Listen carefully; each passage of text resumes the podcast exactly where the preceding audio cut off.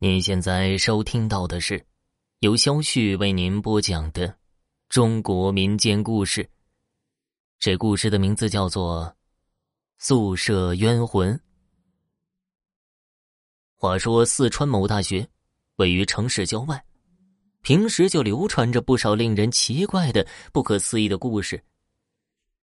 有一个女生寝室，住着七个女生，平日里边都相安无事。但是有一晚，住在下铺的一个女生，我们暂且叫她小平吧。小平怎么也睡不着了，而这一晚又出奇的安静，静的连自己的心跳都能听到。室友们都睡了，只有小平在床上翻来覆去，睁大个眼睛，他看了一下表，两点了。哦，快睡吧，明天还要上课呢。他喃喃的对自己说着。当他正要闭眼的时候，突然，他发现床上挂的蚊帐在慢慢的往下沉。住过宿舍上下铺的朋友都知道，挂在床上的蚊帐从上铺掉下来的样子，他有点奇怪。开始还以为是风，但渐渐的发现像有个东西从蚊帐上面印下来。小平仔细观瞧，发现一个人脸的样子从蚊帐上浮现出来，慢慢的清晰起来，就像一个石膏的人脸，而且是个男人的脸，还在对他笑。小平顿时浑身发冷，一声尖叫之后一跃而起，整个寝室的人都被他给吵醒了。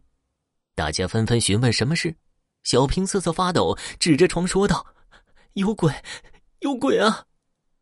全寝室的女生全都吓到了，但左右观瞧，什么都没发现。哪里有鬼啊？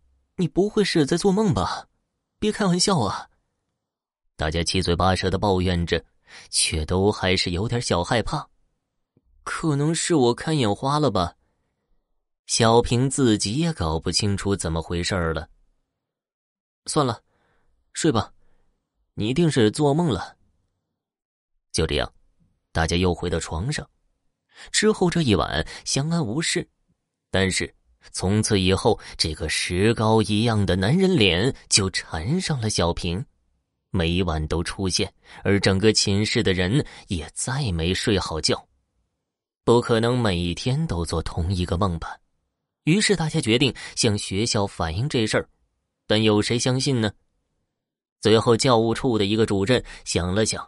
告诉小平和他的室友：“你们今晚回去睡，我带几个保卫人员守在寝室外，一旦有事，你们就叫我们。”夜晚来临，小平和室友们早早上了床，然后教务主任和五六个保安，外加十几个自告奋勇的男学生守在门外。这么多人，那鬼还会出来吗？也不知道是谁嘀咕着。凌晨两点，小平死死的盯着上面的蚊帐，那石膏一样的男人脸会出来吗？一切都安安静静的。慢慢的，蚊帐往下沉，又来了，那个白色的男人脸一样的出现，一样的盯着小平笑，今天还笑得特别明显。来人呐！小平大叫了一声，刹那间，门外的人一拥而入。哪里？哪里？他没走，他没走，在那儿，还在笑呢。奇怪的是，这怪脸却只有小平能看到，其他人都看不到。在哪儿呢？大家都有些搞不清楚。在房间里左顾右盼，在窗户那儿，在那儿，到门口了，他要出去。大家随着小平的手指方向看，却什么都看不见。他的意思，可能是要我跟他走。小平的手指着门口说道：“那我们就跟着他。”教务主任说道。于是，一大帮人簇拥着小平出了寝室。小平跟着那张脸，而大家跟着小平。不一会儿，走出校门，来到校外的一个烂水塘边。那张脸对着小平笑笑，一跃而入。他跳进去了，掉进去了，不见了。小平大叫着：“马上叫人抽干水塘！”教务主任吩咐。第二天，有关部门前来抽干了水塘，一具男尸出现了。原来，几个星期前，这所大学失踪了一个男生，学校公安人员四处寻找无果，想不到淹死在这里了。后来，证实了男尸正是那个失踪的学生，他是失足掉入烂水塘的。人们把这男生生前照片给小平看，小平认出那张白色的脸正是此人。也许是这男生尸骨未寒，想有人发现吧，但他为什么找上小平就不得而知了。